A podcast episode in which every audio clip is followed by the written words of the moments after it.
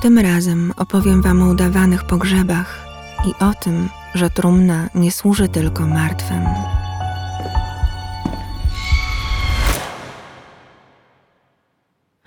Czterdziestoczteroletnia Vera Lucia da Silva od dziecka fascynowała się pogrzebami. Brazylijska gospodyni domowa wolne chwile spędzała na cmentarzach, odpoczywając na cudzych pogrzebach lub pomagając w ich organizacji. W końcu odpoczęła na swoim. Vera Lucia wybrała najlepszy możliwy termin na swój pogrzeb. 1 listopada 2016 roku już od 7 rano przygotowywała się do wydarzenia. Ubrana w koronkową białą suknię, została odświętnie umalowana. Spędziła w trumnie 9 godzin, od 9 rano do godziny 18. Paulo Araujo, dyrektor domu pogrzebowego Wieczny Ogród w Camosim, udostępnił jej trumnę i przestrzeń za darmo. Od pięciu lat przekonywała go do zrealizowania niecodziennego pomysłu. Bezskutecznie. Niestety Araujo znał zdanie jej męża na ten temat, a opinia głowy rodziny jest w Brazylii najważniejsza. W końcu kobieta uzyskała zgodę małżonka oraz pomoc i wsparcie bliskich w realizacji idei, która tkwiła w jej głowie od 14 lat. Rodzina stanęła na wysokości zadania i początkowy sceptycyzm oraz niedowierzanie wobec pomysłu Wery Lucii szybko przerodziły się w ekscytację. Ojciec, matka, siostra, brat i przyjaciele uszanowali niezwykłe życzenie 44-latki. Nie wszyscy potrafili zachować pokorową twarz lub dobry humor. Niektórzy płakali.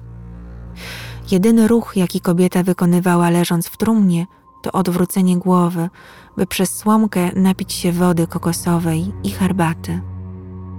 Na koniec poprosiła o przykrycie wiekiem i ponoszenie jej przez kilka minut, tak jakby zabierano ją w trumnie na cmentarz. Niezwykły pomysł, prawda? Za bardziej niezwykłe uważam wsparcie rodziny w spełnieniu jakże niesamowitego marzenia. Podczas gdy w Brazylii gospodynie domowe marzą o udawanym pogrzebie, w Korei Południowej jest to codzienność. Posłuchajcie.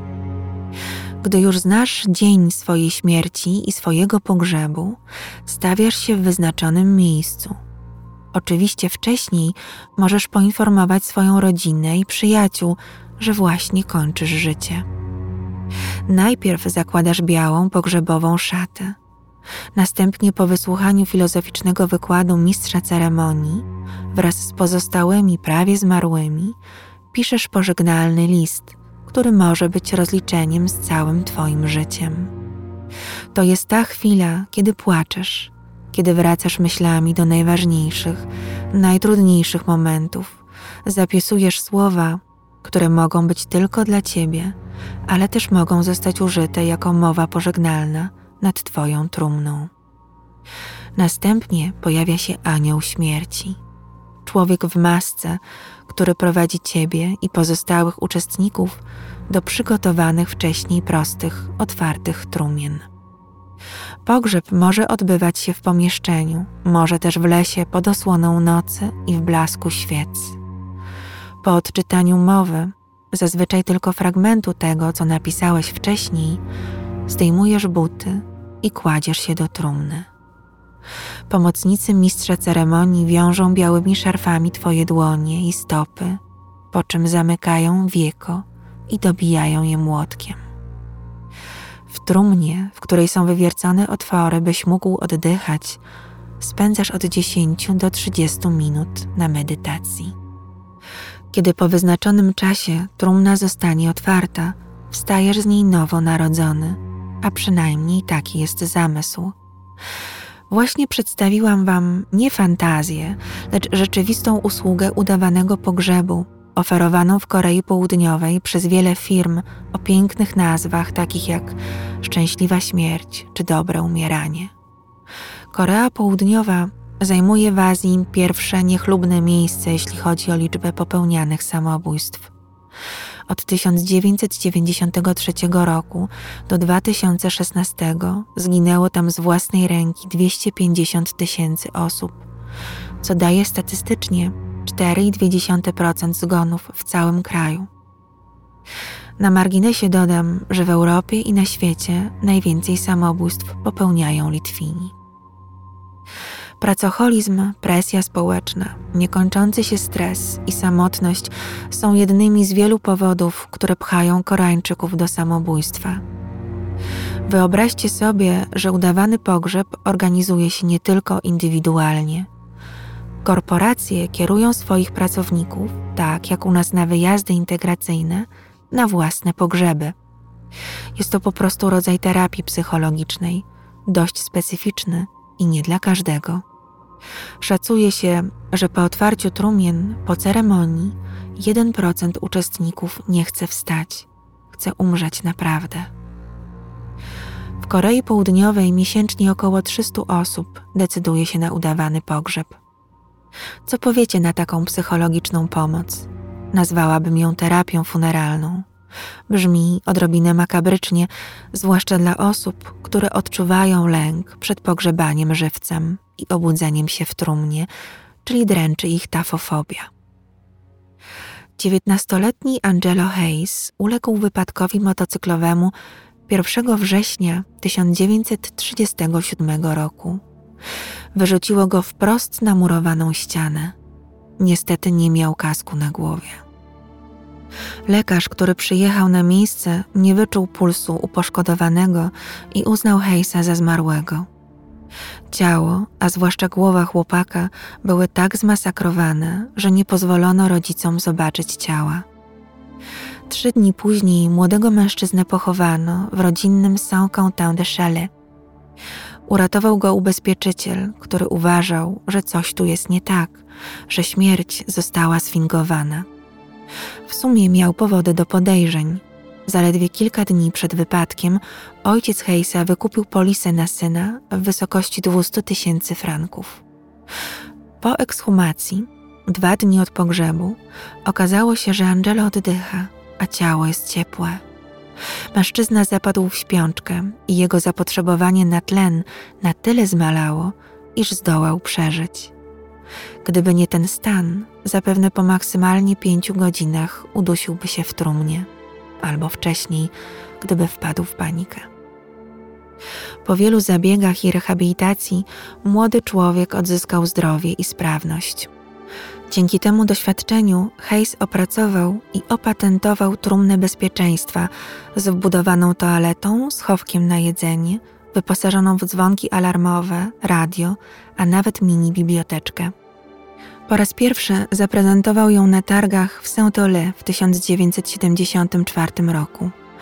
Dla lepszej reklamy swojego wynalazku kazał się pochować na 30 godzin pod ziemią. Oczywiście przeżył. W 1984 roku dał się ponownie zakopać w Obini na dwa dni podczas festiwalu de Record et Invention. Zmarł 12 stycznia 2008 roku w wieku 90 lat. Przyczyna śmierci nie jest znana. Hayes miał wiele szczęścia i potrafił przekuć farta na sukces zawodowy. Byli jednak tacy, których udawany pogrzeb okazał się złym pomysłem. W 2011 roku pewien 35-letni Rosjanin przekonał swoich przyjaciół, by pochowali go żywcem. Był przekonany, że taki test wytrzymałości fizycznej i psychicznej zmieni jego życie na lepsze.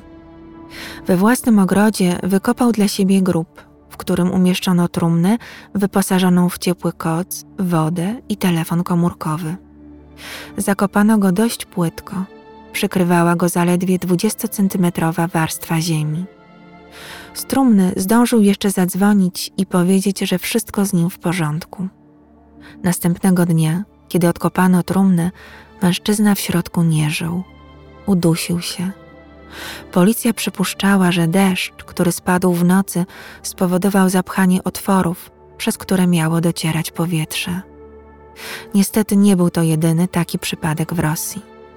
Nie każdy pomysł wart jest realizacji. Przykłady, o których Wam opowiedziałam, są niemal współczesne, ale strach przed pogrzebaniem żywcem ogarniał ludzi głównie w XIX wieku.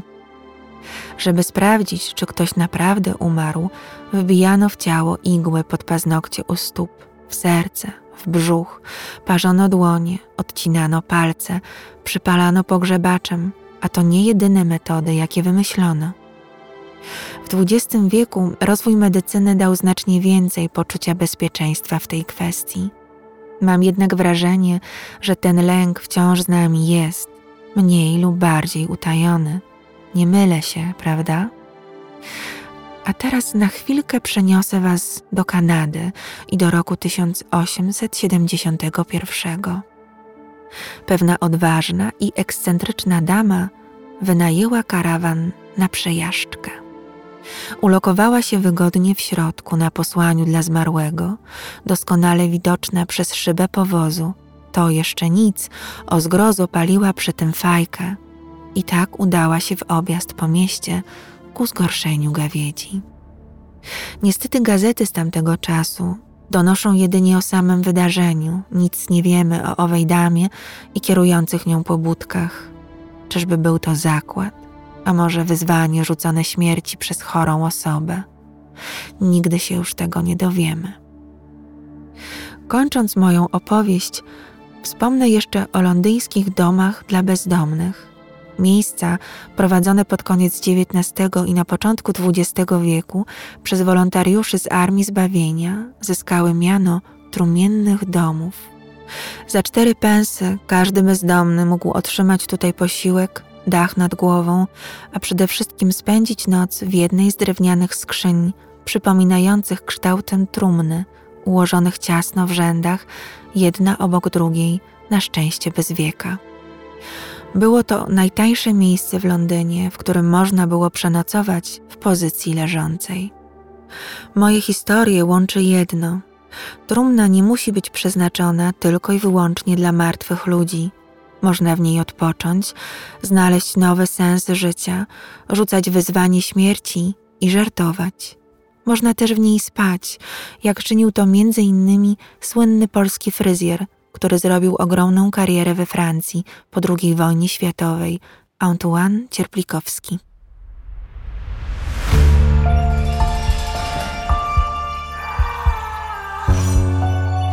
Dziękuję za Waszą uwagę i zapraszam na kolejne opowieści o makabrze, śmierci, pogrzebach i zbrodniach. Renata z worka kości.